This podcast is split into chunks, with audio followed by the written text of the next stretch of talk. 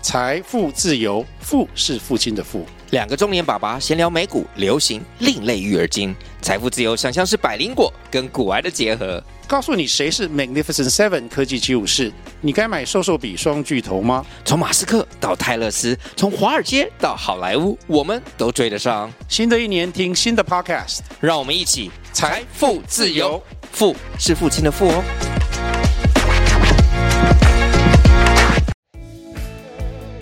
Hello，你现在收听的是不动产法律的专家，我是李明忠律师。在第二季里，我们会讨论不动产的投资议题，包含包租代管、海外投资、隔套出租、土地开发等不动产投资活动。我将会邀请资深的不动产业者，加上我丰富的实战经验，解答你会遇到的所有问题。现在就让我们来收听不动产法律的专家。其实我们今天要讨论的议题就是关于土地开发的问题。不动产大家会想说，哎，那我就是买房子。可是你知道，其实很多建商盖房子之前总是会需要土地，所以其实土地开发也是不动产投资里面一块很重要的项目。那在过去呢，大家会觉得说，哎，这个土地开发好像都是有钱人的游戏，一块土地没有上千万、上亿，基本上是买不到的。而且也不知道说，如果我要参与土地开发的话，因为好像也没有像是这个你可以直接从售屋网那边去挑物件这样子，好像土地开发是一个比较神秘的区域。所以我们今天就邀请到了我们资深的土地中介柯延达柯达跟我们分享他过去在土地中介方面的一些心得，还有就是帮我们去揭秘这个土地中介的行业，还有这个土地开发这究竟是怎么一回事。那我们来欢迎柯达，大家好，我叫柯延达，你可以叫我柯达或是 Angus。您可以先跟听众朋友自我介绍一下，您是在不动产业界大概多久的时间呢？在九十七年四月开始呢，从我毕业之后，我是先从事这个设计建造工作。那我从九十七年四月开始呢，在台北市松山区的北区房屋，就是现在的台湾房屋的前身，再开始从事这个房仲业。那我陆陆续续待过松山区的 ERA、大安区的台湾房屋，还有住商不动产仁爱光复店。那我是呃，民国一百零七年住商仁爱光复店的全店业绩第一名。你说你之前是设计建造，所以你对是念建筑的我是念土木的，哦，我你是念土木系的，你对念，土木系，啊，对你有去考那个土木技师吗？呃，没有， 呃有买书，有报名， 但是没有去考。哦，所以书太最后多了就决定走到那个不动，因为土木技师算是比较偏不动产建造技术类的这个，比较属于专。业这方面。对啊，对业务的部技分术就是开发，然后中介这样，对所以你就会往中介那边走。我喜欢从事业务方面的工作你。喜欢跟人沟通。对，OK，那所以这样听起来，您应该在这个行业应该至少有快二十年的时间，呃，差不多九十七年到现在十五六年，十六年所以你是卖房子起家的。卖房子开始。诶，那为什么你会？因为像房屋中介跟土地中介应该是不一样的生态吧？对，很不一样吗？非呃，其实应该这样讲，对一般人来说会觉得土地很深奥，就像刚刚您开场讲的，大因为对大家对土地比较不熟，所以觉得土地很深奥，会觉得比呃房子好像比较简单来做销售，但其实刚好相反，其实土地刚好有相土反地的规则跟一些做事的一些方法，它的复杂度跟这个房子来相比啊，其实简单很多。土地反而会比较简对单。你刚刚有讲说你是一百零七年的时候，你在你们那间店业绩是第一名嘛？对那其实代表说，其实你卖房子也有一定的专业，而且你累积了非常多的的客户了。那为什么你又突然就是诶觉得说这个房仲的部分要先把它放下去做土地中介，还是说其实你现在两个都有做？呃，我现在百分之九十都做土地，那另外百分之五到百分之十这个房屋的部分是老客户，因为你老客户其实做十几年，蛮多客户的，那很多客户是跟着我去哪他就去哪，所以有时候客户他希望我帮他处理一些东西，我还是得处理，对所以我是五到十趴，我不主动，但是如果有人找我，我还是会做。那为什么当初会想要就是从房仲转跑道去做土地的中介？因为在一百零九年三月，我女儿出生，哦，女儿出那生，是我第一个是女儿，就是我我第一个小孩，唯一的小孩，对，那我女儿出生之后，我发现我的工作，那时候我还是从事不动产，还在住商，我发现我的工作实在太忙了，我根本没有时间可以陪我的老婆女儿。包括我之前在仁爱光复店的时候，我早上都是九点不到就到公司，甚至八点七点都有可能。嗯，好、那下班可能九点十点，而且我半夜可能十一二点，如果女儿睡了或怎么样，家里事情弄一弄，我还会再到公司去做一些资料什么的。而且我几乎是全年无休的，一年可能上班三百四十天吧，就休过年。那有了女儿之后，我就发现说，我好像需要跟我老婆共同分担女儿的这个责任。女儿是我的责任，我需要跟我老婆分担，不能只丢给老婆。我那时候刚开始，我是有请保姆。那我常开玩笑说，我老婆顾晚上，我顾白天。那我白天就是请保姆帮我顾，嗯所以事实上我本身也没有顾好。所以后来那时候我发现说不行，我一定要陪我女儿，所以我就忍痛离开了我待超过十年的仁爱光复店。嗯，其实我在仁爱光复店做的还蛮开心的，然后也蛮很自在。我我换工作的原因不是因为做的不好，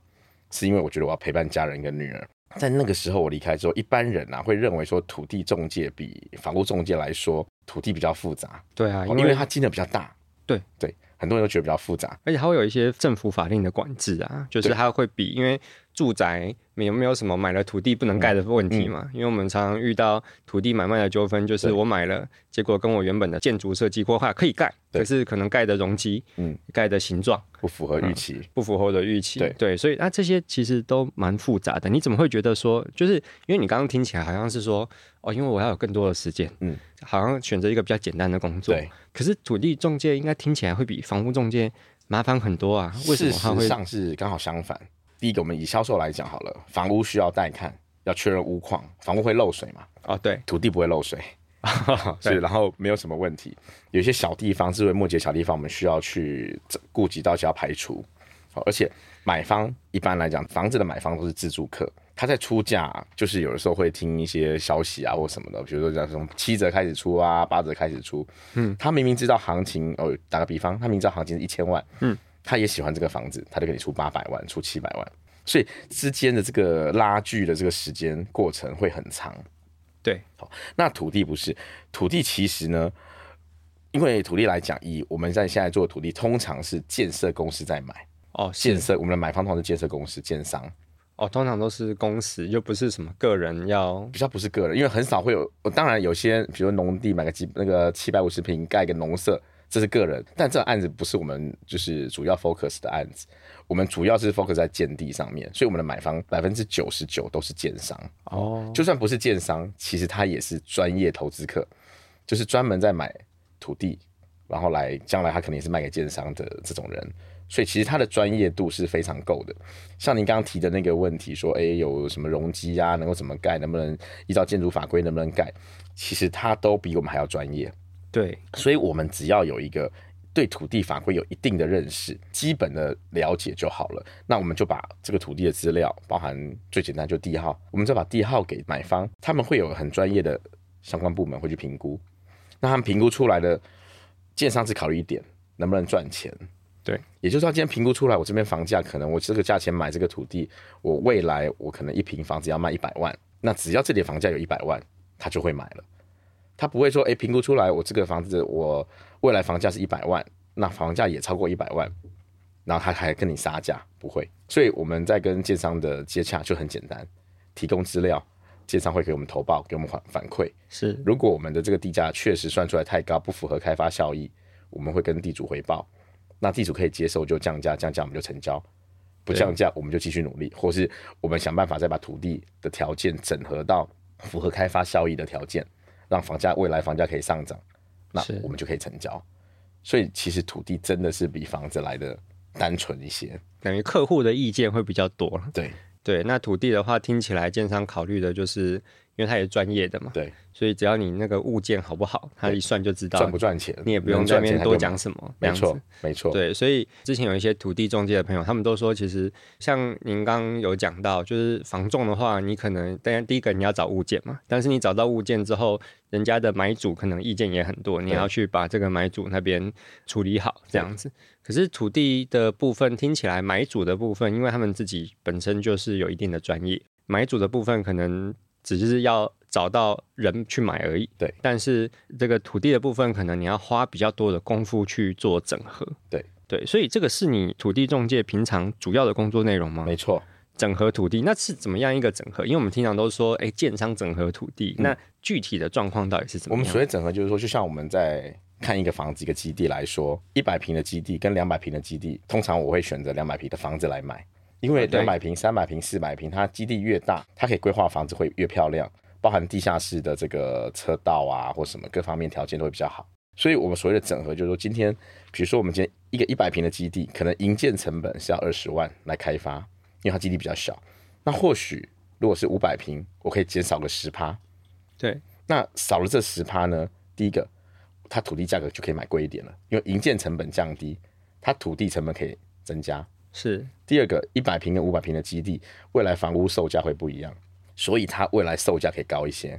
五百平的一定比较高，一定比较高，是。所以当今天一百平的地主他卖的很贵的时候，呃，不要说他卖的很贵，就是他卖的价格是我们投报算出来是没办法获利、没办法购买这块地的时候，我们就把旁边的四百平再整合起来。是那再整合起来之后，因为房价增加，营建成本降低，那我们土地的成本就可以买贵一点，所以建商能够出的价格就会高一点，就容易跟地主达成共识，达到地主要的要求去买到他的地，对。这样。所以我们的整合是指这一块。你整合就是说帮地主跟建商做一个牵线，对，就是比如相邻有三块土地，对，可能只有第一块要卖，那我就整合，就是我把第二块、第三块一起整合进来一起卖，让三块一起卖，基地变大，这样来整合。对，那其实像严达刚刚有讲到整合，因为其实台湾大部分的土地啊都对是所谓的共有，共有就是说其实。很少有人他是完整拥有这一块土地的份额都是他的，对，因为台湾可能很多这个有继承的关系啊，然后有一些可能把拍拍卖的一些部分，所以台湾变成是说，譬如说在呃假设这块四百平的基地好了，它上面的地主他不会是一两个人，可能四百平的基地，它上面的地主可能是四五十个人，嗯都有可能。如果是比较古老的这个家族的话，对那那你过去是四五十个人，你都一个一个去拜 访，基本上，如果要讲实话，如果四五十个人所有权人，我们可能就放弃了。 要放弃了吗？所有权人的数量大概多少？你们会觉得说，哎、这个比较会有开发的应该这样效说，我益？们要看面积啦，就对总如果一个人的面积只有两三平，这种其实完全不用处理，因为代书费可能都都比这个售地的这个利益还来得高、哦，对所以我们会看每一个人的持分面积有多少，因为其实共有的土地并不是不能处理。包括说，如果它能够达到四分之三，我们可以走三十土地法三十条之一来处理，这都是可以做的。所以其实您说一个或是十个或一百个要不要处理，第一个我们会先看它这个基地范围有多大，对，今天如果说你这地是两万平，而且它在金华区是值得开发的地方，它有一百个人，我们也是会逐一去拜访到。是对那我们有一个原则，就是不管它有几个人，如果我们要开发这块地，我对一定会找到全部的地主，一定要找全部到的全部的地主，嗯因为我们有遇过，实务上有遇过同业，就是说可能有十个所有权人，那可能某我有同业他找到 A 第一个所有权人，对，那这所有权人说你放心，后面九个都是我的弟弟妹妹，对他全部都我说什么就什么。好好，那我们同业就 OK 啊，那既然这样，我们就这样做，也帮他找到买方，依照他的条件找到买方，就要约地主出来的时候，只有一个人出来，就是那个哥哥，剩下弟弟妹妹都不出来，因为其实那个弟弟妹妹根本没有要卖这块地。是，那这样子对我们来说，我们没办法对买方交代，因为买方当时我们报案子给他，他一定做了很审慎，就像我刚刚提到，很专业、很审慎的评估。可是他做了评估之后是白做工，因为这块地根本没有要卖，所以我们不会单独只针对一个地主，我们一定会对所有的所有权人都见到面，嗯，而且确认他要卖的条件之后，才会做这个销售的动作。哦，对等于其实你们在整合初期的时候，就会先帮他找买房，也不是初期，我们一定会整合到有个共识，对有三个人愿意卖，我就把这三个人的土地提供给买方。对有十个人愿意卖，我就把这十个人的土地提供给买方，不是对一定要到全，因为持分有时候也是可以买的，对好、，像有些建商是会插旗的，是，嗯好、所以当然重点是说你必须确认这个所有权人他的想法，我才会介绍给买方。哦，对。那你平常的工作内容就是到处去看土地吗？还是其实我现在的工作内容可以就两个部分来分啦，哈，我有第一个我必须找到要出卖地的地主，卖地的地主？要找到要卖的人，对啊，那你要，那你总是要先去看说，诶，哪一块土地可以做啊？那你怎么通常怎么看？因为像譬如说双北那么大，有没有是？对啊，你我们通常都会怎么我们会搜寻锁定区域啦，哈，像现在双北是最夯的就是福大周边、新北市泰山新庄的温宅区从化区，嗯，我们会锁定一个区块。那这个区块呢，其实很大一片，你没办法，土地跟房子不一样，房子会有一个门牌号码，对啊，土地它地上绝对不会告诉你这地号是多少，对，所以我们会逐一的把藤本调出来，对然后调地籍图，是然后把这些客户的资料，因为我们调了藤本之后，就会有他的住宅住址，嗯是我们会去拜访，一个一个拜访。那怎么锁定？因为其实一般地主他们想卖地，不像您刚刚有提到，不会在五九一啊或什么去对抛一个说，哎、我要卖地卖房子，不会。所以我们都是逐一拜访，去问他的想法。因为土地有一个很大的特色，就是说，除非这个地主他本身是建商，他如果不是建商，他这块地他早晚会卖，早晚为什么？因为他不是建商，他因不为会对他干没有用，对他没有用。这块地他将来，因为建商会自己盖房子嘛，对，他不是建商，所以他不会自己盖房子。那对他来讲，这块地除非现在是农地，他就种田，或是呃有呃做一些其他利用。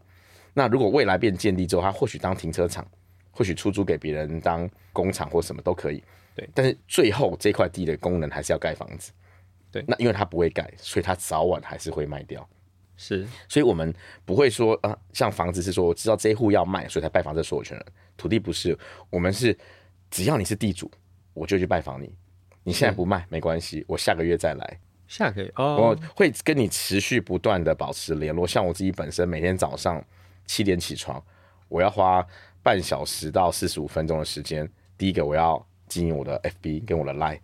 对为我的 F 我的地主通通在我这里面。是我每天早上会发一些跟土地、不动产有关的新闻给他，是哦保持联络。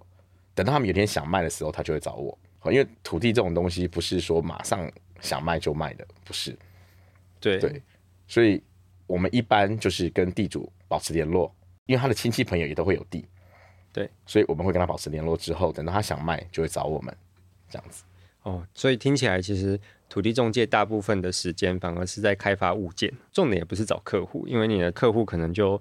那几间，对，这样子，其实我刚刚有说到我的工作内容两个，一个就是找地主嘛，对第二个就是找买方，对所以买方就拜访。那其实买方就是这样，就是我的比例差不多是五比一是啊，比如说我拜访五个地主，我会拜访一个建商，哦，好、因为建商是很准的，今天只要这个就我刚刚提到，只要投报算出来是 OK，他就买了。对，所以其实有地可以卖，比有买方来的重要。我这一笔土地只要是符合投报的，其实买方绝对不会只有一组，对买方绝对不会只有一组。所以我反而是把重心放就是放在跟地主的沟通上面。买方这边很容易的，就是因为第一个建商他们都会有土开部门。对，那土开部门有些公司是两种，一种是他们真的会有人去自己拜拜访地主，是自己去接洽地主来找这个要卖的地。第二种就是他们会跟我们土开合作，就是当他知道说，我比如说他跟我认识，那我有案子，我就会跟他说，哎、给他评估看看。所以我们通常在销售上这一块，我们就是很简单的把案子给我们认识的建设公司，他们就会回报说，好，这块地有多少钱可以买。所以在销售这块，我们就这样做就够了。哦，对，所以主要时间是在拜访地主上面。那你刚刚讲到的土地的买方，除嗯了这个建商之外，你有看过那种，就是他其实也不是建商，他就是自然人，就是我们一般人，嗯对他就是要想要买土地来投资的这样的人嘛？你有看过吗？其实我们也有蛮多这样的客户的，但这种客户通常他不会买建地。我们土地有分为生地跟熟地，所谓的生地就是说，就像你菜买回来是生菜还不能吃，农地就叫生地。是好、就是说它需要经过从化变建地。建商呢，如果他是这个上市上位公司，他们就是买了地之后就有限期要开发的，他们会买熟地，也就是建地。对那生地一般会有一种投资客，其实他也不是真的是投资客，他投资是顺便的，就是说他想要把财产转移给下一代，对，嗯那他就可以买农地。哦，其实我们台湾的农地是这样子，就是说，如果你有这个这个农地有做农地农用，有在耕作，嗯，那他就可以把这个他的这个农地买了之后，赠与给民法一一三八条所定的继承人的话，就免赠与税。嗯，所以我这样说好了，我也有客户就是好，我买了一亿的农地给我的小孩，对，第一个他现省赠与税，对因为赠与税两千五百万以下十趴，两千五到五千是十五趴以上更高，嗯，所以他可以省这个，他光是省这个部分就省了一两千万。是第二个，他给他小孩之后五年内小孩不能够买卖，那等到小孩可能十年后、二十年后想要做处分的时候，这个农地已经变成建地了，哦，就是中间如果他它有嗯又会有利润。当然，这种在转移，他们不会去买那种呃不会开发的这种农地的，他一定是经过我们建议给他一些，第一个一定是都市计划内的，嗯，第二个有可能会重化的哦，比如像现在台北市社子岛地区，对，好、还有八仙段，甚至于像新竹有几个农地征收区，这都是可以让这些人去把他的资金放在这边转移给小孩，未来还有可能有收益的。哦，所以听起来就是说，这种土地的买房，嗯如除了是建商之外，像自然人的部分，比较不像是我们一般买卖不动产，嗯就是买卖房屋啦。嗯因为买卖房屋很多就是靠着赚价差嘛，对我的房价涨了，我就对赶快把它卖出去对。但听起来，我们一般会用买卖土地啊，就是买土地来做投资规划的人，听起来他的。基本上是做税务规划，对还有资产传承比较对多，比传较承少跟说，税务哎、我要去买卖赚价差，比较少，对，但是通常他这个传承之后也是有价差才会做。对了，但是这是这个是一个附带的很一个长期的 对过程，啊长期的对一个对很对长期的部分。对，好，那其实有一个问题就很关键，就是说，因为其实我们在市区里面，我当然知道说大安区大安捷运站旁边的土地绝对很有价值，对对，那比较远的，譬如说动物园附近的土地，可能绝对不会有大安有价值。对可是像我们土地开发，绝对不可能跑去再开发金华区的地嘛，因为那个利润可能就很有没限有了。地了，对对，没有地了，然后价格也太高了。对，那所以我们一定都是去一般土地，像您刚刚讲的，就是说会有一些从化区嘛，嗯就是一些现在看起来，或是可能过去看起来它比较没有那么发达的区域。对对，那可是就我们就有一个问题，就是说你们怎么都可以知道，或者说都找到说，哎，哪一块地是建商会有兴趣的？嗯哼，所以我要赶快先去做整合、做开发，因为这个部分是我们就觉得说比较好奇，就是哪一种地，就是你们觉得说哎可以整合的，那哪一种地，你们一看就知道说啊这个没有用啊，你那个花时间去整合是没有用的，其实政府通常它都会有公告这个计划，是只是它计划的程度到什么。像我刚刚提到的温仔郡跟台北市的这个社子岛，其实他们的差别就在它计划到什么程度。哦，像现在温仔郡它已经进入要准备配地的阶段，也就是说，如果你现在买了，你三四年后就是拿到建地。对，好，那社子岛它目前只有环评通过而已，所以其实它的路还多长没有人知道。好，所以我们会去注意这个计划的发布。对通常这个计划的发布就会影响到地价，这第一个。第二个，其实土地它未来值不值得我们去开发，有一个很大的重点就是公共建设。你看，像基捷、青浦站，我相信这大家都应该都知道，这青浦站的地方，对，它的房价涨的，您可以去查一下私家登录，那幅度相当的大。哦，为什么？因为它是基它基捷开发之后，那边的从化区就跟着发展起来，因为很多当地就业人口，像机场的或是这个航空公司从业人员，他们都可以搬到那边去，到机场有机捷很方便。加上那边有了一些政府机关也是搬到青浦站那边，所以造成那边整个机能都起来，所以地价自然房价就会上来。好，所以我们要怎么判断能不能整合？第一个像要看机能，第二个就是政府的公共设施有没有落实，有这两个条件符合，基本上就不会差太多。时间问题，所以你平常在家里都是在看说政府的都市计划的内容吗，呃，我们每应该这样讲，都市计划我们会稍微看一下，是因为它市市政府都会有公告嘛，对啊，那稍微瞄大那个抬头就好，标题就可以了。是它的标题就大概写说哪个计划哪个计划，那你要稍微知道一下说，诶，这计划大概在哪里，对啊然后稍微看内容它到什么程度，第几次，对好，再来就是我们会去看一个就是实价登录上面看交易，其实有些我刚才也提到，其实很多买方是比我们还专业的，或是他们更注意的，其实有些实价登录你看到有些财团或者有些土地异动的时候，对，其实你就知道他们已经嗅到这个先机了。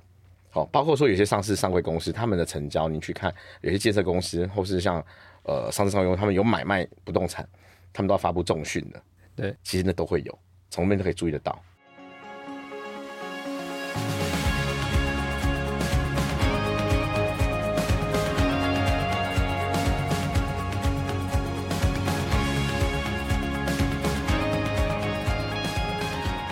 我是柯延达，您现在收听的是不动产法律的专家。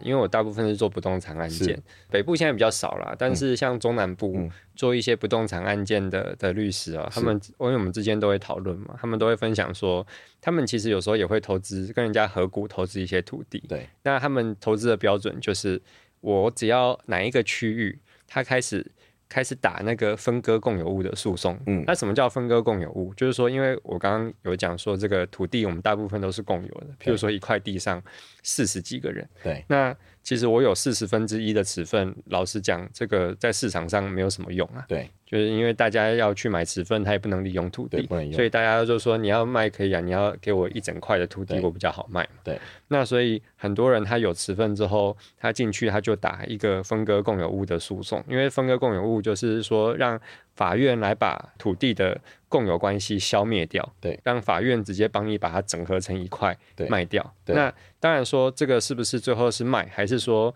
其实是让现在就是在使用那块土地的人。直接拿到土地的所有持份，但是要给付给你补偿金。对，这个部分当然这个就是分割方案的问题。对，因为也不保证说你去申请裁判分割，法院就一定会拿到市场上去拍卖。啊对，对，因为也很有可能他就尊重现有的利用，对啊就你反而帮人家整合土地。对，有可能，对，啊，拿不到什么钱，因为最后对那个补偿金可能用不动产估价的。对，那他们的判准就是说，只要某一块区域开始频繁的在做共有物分割的诉讼的时候，他们就知道这块区域未来启动可了能要启动了，对因为不会平白无故的。当然，我们一般人不知道嘛，但是可能像您刚刚讲的，可能有一些财团或建商，或是他会有什么样的一些管道。他可能开始去的时候，他可能开始用人头的方式买一些少许的持份，然后就开始打那个分割共有物的诉讼。因为对就算你帮人家整合，那他也可以再派人去跟那个整合后的地主去接洽嘛，对因为这样子你就不用一个一个去拜访。对，他们就也会注意到说，哎，台南的某一区最近这个分割共有物的诉讼一直在打，嗯，他就觉得说，嗯，这边要开发了，对他也跑去这边这个附近也开始就是投资嗯跟一些建商合作投资土地这样子，所以这个好像也是一种指标啦。对就是我们之前看啊，因为北部，因为我都在北部。办案件的对北部其实分割共有物的诉讼相对比较少，哦尤其大台北地区，但是其实是在那个目前在新北啊、新北外围都还有一些这样子。对，不过这也是一个就是判断土地开发参考的一就个参考的一个对指标啦。对所以我比较好奇说，哎、因为你刚刚讲说你们都会先看一下这个计划的阶段嘛，对，对啊，可是看完计划的阶段之后，所以接下来下一步你们就会到现场去看吗？呃，主要是看了计划之后，当他到一定程度的时候，现场当然是要稍微看一下现在目前的使用状况。就每一个计划，你们都会去看一下它会去看所里面的土地大概是长什么样目。前是什么使用状况会去了解。有时候他的计划到他可能会发布说要拆迁、要发片发补偿金的时候，那就是很末端了。对啊，那那时候其实就可以开始很很确定他要动了。但其实这时候再进场其实有点慢了，对啊，因为这时候可有点能慢，早因就为已价经钱被你的钱上来灭了完，卖完对了对，这就样整子。个上来了，价钱早就上来了，有时候也是一个赌的成分嘛，对就是说，哎、这边都有计划，然后你去看了，觉得这块好，对那但是看起来就是八字还没有一撇，对诶，可能刚开始要进行而已，你就先赶快进去，对，所以但有的时候你们应该也可以，就是在整合之前，应该也多少都会询问一下客户嗯，这个对那几块土地的看法吧，还是说你们就是我就是眼光就挑那里，我就赶快进去整合，其实我们真的会进到整合阶段，是等到有买方出现才去整合。哦是哦，那对那之前都是怎么样？之前都只是看而已就，看看啊，因为您看，像以台北来讲，对社子岛跟北投士林科学园区，对，社子岛这个议题应该炒作更早之前就有这个要非常早啊，很非常早，它已经对几十年了，对。但是目前你看士林北投科学园区已经盖房子了，对社子岛计划还没有完成，所以这种有时候很难说，这就是一个赌。哦，包括说我我们现在会提到说台北市社子岛或者是这个八仙段，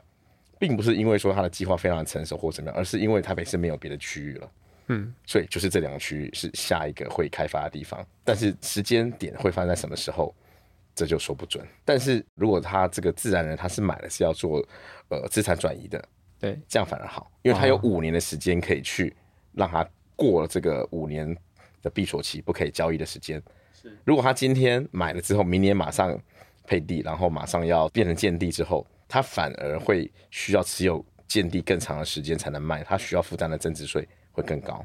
哦，了解。对，所以我们一般其实初步判断土地有没有价值，未来有没有开发的机会的话，大概都会看是不是计划范围内的土地对嘛。啊，如果其实它连计划都没有的话，那这种土地可能就比较机会比较小一点。就是比较没有投资价值，对这样了解。那譬如说，以你们的角度来看，什么叫做好卖的土地啊？虽然我们刚刚讲说，在土地的这一块比较少说这个赚价差的嘛，嗯就是来来买赚价差的对，但是可能也有啦。那对你们来讲，什么样的土地，如果他今天真的是想要买卖赚价差的话，就是一块好卖的土地，嗯，会具备什么样的条件？就像我刚刚前面提到说，买方出价会比较直接一点的原因，就是因为其实土地价格很好估价，对就是你有营造成本，你有未来的房价，你就可以回推你土地成本是多少。所以其实土地的增值幅度啊，其实不会有像房子那种幅度那么大。那所以土地我们要判断能不能够让它能够增值，是这样看：第一个，它未来开发的时候，它能不能创造出这个产品的价值？我们刚刚一开始提到一百平跟五百平，一百平能够盖的就是那样子，所以它的房价就这样子。但是如果是五百平，它能够创造出来的这个产品特色就有各种可能性，那它的房价就会不一样，哦，是所以它就能够创造出比较高的土因为地价因为值，大基地你一定公社就比较完整嘛比，较完整然。后你想怎么规划都可以。对，而且因为其实基地大小也有一个很重要的，就是你看有一些大楼会有平面车道啊、对平面车平位面车位啊，你一定是大基地才会有，你那个小基地基本上基本就是基本上停四车百塔平以下很难很难有这个平面车位车位，四百平以下。对啊吧、因为对现在台北市很多那种小基地的建案，大概就是用停车塔的方式对去做。停车塔的话是这样，它的营建成本高，卖的价格又低，哦，对啊，所以其实是不得已才会这样做。就是没办法做平面车对，位，没办法做平面车台这样做。哦，就是你因为你说要创造这个产品的最高价值，对所以现在土地还是要越大越大越好。越好。第二个就是有时候我们在开发的时候，因为你的大小，你可以让奖励可以拿一些奖，就像你刚刚您提到的，我们土地管制办法有些是这样规定，你要有坡道平面车位，我才能够做容积转移。对，哦，那买容移的成本跟买土地成本一定是不一样的，是的，所以其实土地买这个容积转移。这个获利其实是建商的获利来源之一，但是如果你的土地太小，你无法做平面车位，哦，可能连身心障碍车位都做不出来，你是没有办法做这个容移的，所以嗯对就会影响到建商的利润。对我解嗯释一下，就是说，其实那个容积转移一般就是我们可以盖的楼地板面积啦，就是大家去买房子的时候，建商可以销售给你的对这个销售品，这样对就是它你房子如果容积越多的话，你的房子可以盖得越大越高这样子。那所谓的容积转移，就是说，因为有的时候这个政府可以容许你可以在可能不管你是用什么手段取得的容比积，如说有些公社道路啊，像有些道路是属于私人的嘛，对你可以买这道路地捐赠给政府，把容积转过来。对，那建商在做这个案子的时候，因为你容积可以转移的话，那在政府规定的这个容积上限里面，那你可以盖的楼地板面积增多的话，那其实差很多嘛。对因为我的案子如果这个每一户我多了二十平可以卖的话，那一平算八十万好了，那一户就多了一千六百万。其实像土地，它也都会对影响建商对后面整个获利率的判断。对，太小不能做容移，我觉得太小，所以对那种大小还是很重要的，大小非常重要嗯还。有完整性。。对，基地的完整性地也位是性很重要。对，像我们有时候会遇到，就是说有一些民众他会突然收到土地中介吼，或是代书突然登门拜访，对说哎柯达，你知道你那个祖先曾曾曾曾曾祖父在什么士林夜市旁边有一块土地，对，我们后来查一查，那是你祖先留下来的，但是这个土地成本上面可能登记的还是这个你祖先的名字，什么柯某某，啊你对根本不认识他，对，啊，但是突然有人来找你说，哎，这个你的祖先在哪里哪里有一块地啊，我们帮你整合好不好？你签个整合书给我们。对，那个严达，你有遇过这种状况吗？呃，这种情况有有几种，第一种是说，通常这种土地是继承来的持分土地。是那我有遇过一个是我的朋友，他们家是在新庄，对，那那个土地是清朝时代的，对那就像林律师说的，他这个土地所有权人还登记他可能是曾曾曾祖父的名字，有一些资料，但是不是民国政府的资料，是早期日据时代的资料显示说这是他的祖先，所以他们就来找他说，你必须要证明这个名字就是你的曾曾曾祖父，只要能够证明这个人就是这个人的话，那你可以来办理继承。这种是时代很就是已经很久年代久远的这种一种情况。第二种有的时候是就是继承，但是呢，可能也是蛮久，可能两三代而已。好，但是政府在当时他们可能因为家族的关系，有很多家族子孙可能在不同的地方，大家当时在办继承的时候没有办完整，对，只办了共同共有。哦因为是政府有规定在六个月内要完成继承的申报嘛，嗯，那有些时候你要完成继承申报，可能你要很多资料备齐，包括所有的继承人都要盖章，都要同意才能这样办继承。但是因为某些原因造成他无法办理，但是他们又不想被罚，所以可能会有单一继承人去办理继承，把这个土地做成共同共有的方式来登记。我解释一下哈，它的共同共有其实是这样子，就是说我们一般，譬如说，假设我过世之后，因为我本来我本来有的土地上面，它所有权人的名字就林明忠嘛，对不对？啊，如果假设我有一个什么，我有三个小孩，甲乙丙好了，嗯那他们去办共同共有呢，他们就是那个土地所有权的名字就会换成甲乙丙，对可是它上面所显示的权利状态是共同共有一分之一，对，什么意思呢？就是说这块土地如果原则上面没有甲乙丙的全体同意的话。你是没有办法去对这块土地做任何事情的。你不能说，哎、那个我有三分之一，我把它卖掉，因为你还没有做分别共有的登记啊。那什么叫分别共有的登记？就是我把每一个甲乙丙它的权状上面，它就是直接写它有三分之一，这个就是有分别共有的登记。那你直接写三分之一之后，你就可以直接去处分了啦，就直接去处分说你的三分之一的持分。是，对，所以其实共同共有的状态基本上是不能动这个土地的。对那通常就会一直延续下去啊，就是大家一直不处理这个遗产的话，那中间如果有人死的话，那就会更多了更复杂一点，因为它下面又会有更多的共同共有人这样子。对，所以其实像那个严达刚刚讲的那个那个状况啊，其实在台湾是很多的。对啊，那种土地一般你们会去找，诶，这个他看起来所有权人就是很早期登记的，譬如说他取得的时间点可能民国二三十年，那现在理论上应该早就不在了，一嗯对定就是那种没有没有人去处理的土地对。那你们会去开发这种土地吗？应该这样说，我们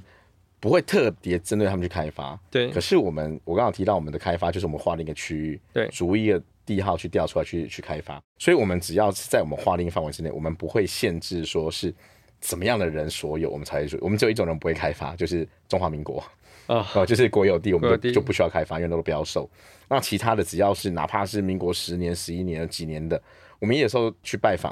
那说找某某某，就家人跟我们说啊，他已经过世了。对，所以这种地其实我还会去还是会去开发。那其实这可以呼应到您刚刚讲的，就有点像您刚刚说，开始有裁判分割的时候，就是土地可能有一些价值一样。如果说开始有人去拜访所有权人的这个继承人，说你有这个地，很可能表示这个地已经进入从化阶段，是就是开始有价值了。是，因为之前这些家属他们可能不 care 的原因，是因为第一个他可能是农地，对，农地不用缴地价税，对，所以没感觉。对，好，那现在开始可能他有从化了，所以开始要缴税了或什么，才会开始有人来找你，大概是这样子。了解，所以等于是说，如果就是遇到有人要来整合的话，哦也可以先理解。可以先听听看，就像我刚刚说的，如果是四五十个人的共同持有的地怎么办？我说放弃嘛。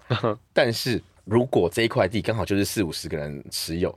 但是却有人愿意主动来帮你们做这个整合的动作，对我觉得听听哦，那不主动，但是可以配合，对，我就听听看他的做法。如果他真的可以帮你们整合起来，因为我也遇过一个客户，他的地是在台中嘛，对，那他就真的是有一个中介很有心，一百多个人全部说服，嗯，帮他们把它整合完卖掉。哦，对，所以也不是说一个不好的事情，不主动，但是可以配合。哦，懂，对，了解。哎，那你在做这个土地中介的过程当中啊，有没有什么是你印象很深刻的故事？我们讲一个是。呃，其实各行各业的都看过，只可以看到各种人性吧。对我们看过有些是，就像我刚刚跟这个林律师在来之前在讨论，就是可能建名登记的问题，哈，那哥哥就是很坚持要把记得在自己名下的地给妹妹的，也有，但是也有的是明明就知道是建名登记，甚至有合约，对但他就是把它卖掉，然后也不承认这个东西。兄弟反目的也有哦。那我举一个例子好了，就是说我有一个客户，他们本身是在这个从化区有土地，哦，那他们是地方的很大家族，就是望族。那当时他委托我的地大概是两千多平，那有些部分呢，就是他们早期长孙的观念很重，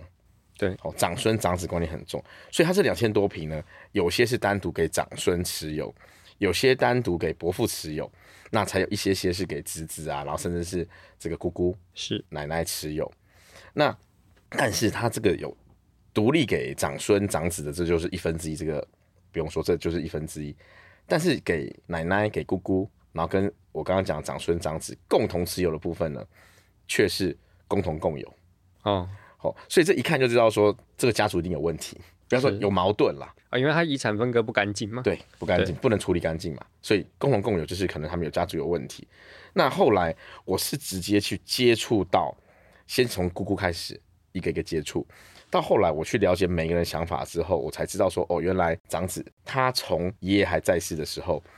就想要把这个地，包括妈妈的、妹妹的、侄子的，全部都过到自己名下。对好、那当然有些成功了，有些还没成功，所以才会有共同共有，有些来不及嘛。哦，那我了解这个之后呢，我就拜访了每一个所有权人，我、去了解他们，因为这个东西已经发生了二三十年了，这个情这个情况二三十年了。那我了解到每个所有权人他们的想法就是说啊，其实兄弟姐妹也不用这样计较，我的妹妹的想法，所以如果能够处理，未尝也不是一件好事，因为他们也想过自己都五六十岁了，再放下去，再造自己的下一代，这个问题会更复杂。现在有十五位，可能到时候会变成三十位，对甚至更多，会更复杂。哦，所以我每个人了解之后呢，我就大概知道他们可能愿意出售的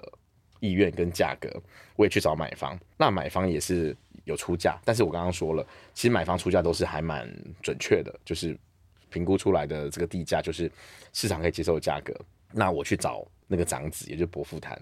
那伯父本身，呃，我们也不要说他贪心，就是他的预期的价格就是比较高的。对那我们刚刚有提到，就是说，如果你是持分的土地，价格会比全的土地来的稍微差一些。是的，也就是说，如果只卖伯父的，或是伯父的不卖，把其他人的卖掉，价格一定不会比较好。对，所以我就试着去说服这些姑姑们，好、然后这些侄子还有奶奶说啊，不然我们就是我们这部分我们就卖便宜一点，啊，比如我一瓶少五万，我这五万拿去补给大哥，啊，大哥可能比如我们以四十五万来讲，可能我们这些人四十万卖掉，嗯，那伯父变成五十万卖掉，让这一块地我们可以整块去卖掉，变成四十五万的均价对，因为你单独卖可能连四十万都没有，对诶，想不到这些人也同意，好、所以他们就后来因为这样子，就把这个土地顺利的也没有再去做分割，就一次全部卖给了这个建商。哦，哦，对。那后来事后，这些奶奶、像这奶奶啊、姑姑，他们就跟我说，哦，他觉得他很开心这件事情，因为因为这样子之后，伯父后来也知道，因为成交的时候合约价钱就不一样嘛，对伯父就有点惭愧，然后他们就跟我说，这奶奶就跟我说，严达，很谢谢你妈把这件事情处理好，好，那我会答应你，不是因为你很就是说服我或怎样，不是，是因为我们觉得金钱买不到亲情，嗯，我们今天把这个东西用这个方式处理掉，虽然我们拿的钱比较少，但是我儿子拿比较多，所以对我们家族来讲，钱没有少，哦，如对果我们不团结起来，那我就变成说我卖出去的价格会比现在成交价还低，反而是图利了外人。哦，所以后来我听完就，哦，那天路上就很感动。我想一个八十几岁的阿嬷会这样跟我讲这个话，然后事后我也后来从客户这边回馈，整个地都交完之后拿到钱之后，其实他这个大儿子是有把在场的一些现金去给这些妹妹跟妈妈，哦因为他自己也觉得说他这样做是不对的。哦，对，因为是其实两千多平也是十几亿，对他也分了五六亿，他觉得他这样做是不对的，哦，所以我觉得这是让我最感动的，因为从我做土地中介之后，我发现这世界上只有钱，其他都不重要，因为我看到了，不哦管是兄弟姐妹、夫妻，啊、什么都一样，只要牵涉到钱，在土地上牵涉到钱，就是吵架，就是不来往。但这个家庭让我发现说，他们卖了这个土地之后，反而是更团结的。有些家族是土地卖了之后就不往来，哦他们反而是原本亲戚关系没有那么紧密，就卖完之后，因为有些人先退让，先试出善意之后，去感动了另外一边，是然后反而是他们家族感情比之前还要好。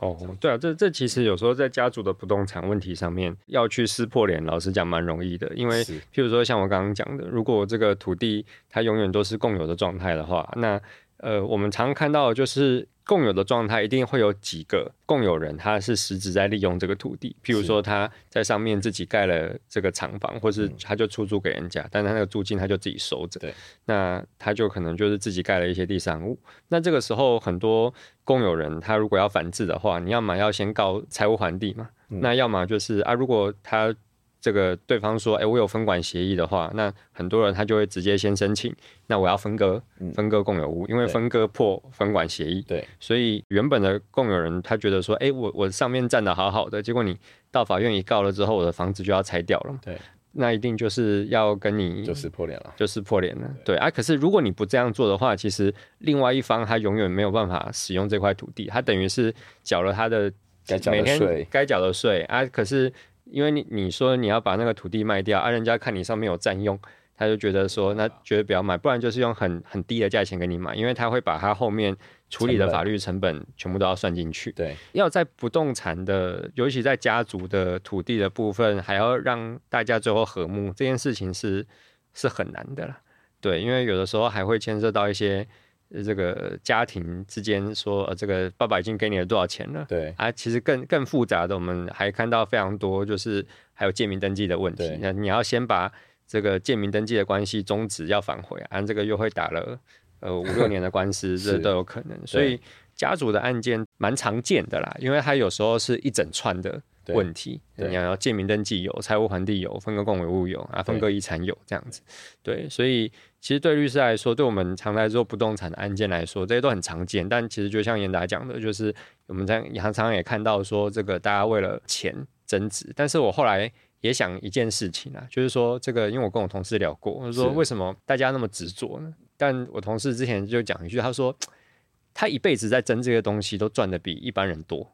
就在我一辈子就在跟你争那些土地对啊是的、啊的部分，我我争到了，我就赚个三四亿啊！啊，你一辈子你做一般的工作，你根本不可能赚不到三四亿，你这三四千万你就偷笑了这对样子。对，所以我想也是啊，就是说留的太多钱，所以严打以后这个中介不要做的太大，你留十亿 给你，给我也要你女做好儿规划，做我好要规规划，划，对对，对对。好，那最后有一个这个呃，听众朋友一定很想要知道的问题，就是说，因为像我们如果是卖房子的话，通常是买二卖四嘛，嗯就是说这个它就是服务总费的价上的服上务费限的对上限这样子对。那土地中介通常是怎么样算这个服务费呢？呃，应该这样说，我们土地中介会有两种，其实跟不动产有一点类似，就是说我们可以跟地主谈实收，哦、比是如你帮我卖这块地，我要实收一千万，对啊那它超过的部分就是我们的服务费。其实土地跟不动产的上限都是一样，都是六趴，嗯就对是买方加卖方是六趴上限。好、那如果说其实这个做法是比较呃看案子，比较小的案子才这样做，就是才会付到四趴，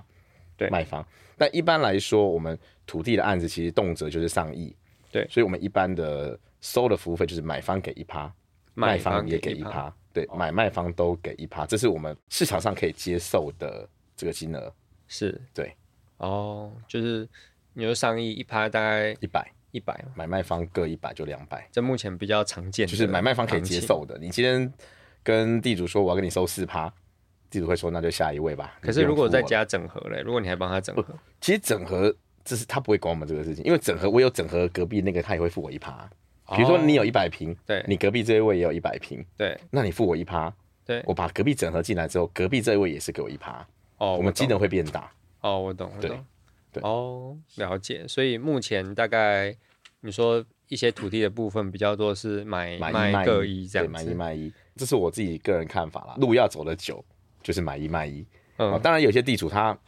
没有，就是可能没经验或不对嗯懂的。你刚刚说三趴四趴，他也给你，对，可是绝对不会有下一次。哦，因为他他之后去他打卖听完打之后听就会被人家笑了，哦，哦，我懂就，会被人家笑了，就所以不干会有脆下一一开次。始就用行规跟他做这样对子。对，好，那今天很感谢严达的分享，因为其实今天听起来真的是土地中介真的是一个蛮深的学问。严达他在新庄、泰山跟温仔郡，他在这一些区域里面，他算是有重点耕耘这个土地中介的部分。所以，如果你是这些区域的地主的话，然后你会想要有一些土地，可能想要活化或者是想要利用的话，那也都可以找严达来做这个咨询啊，因为一定是先问嘛，因为毕竟土地很难说这个我今天找你就一定要买，还是一定要卖这样子，觉得可以，他可以先帮你们去看一下土可地以的先帮状忙况做个，简报。看是不是可以做，因为也不是每一个案件都可以做这样子。今天很谢谢严达来来我们的现场，跟听众朋友去分享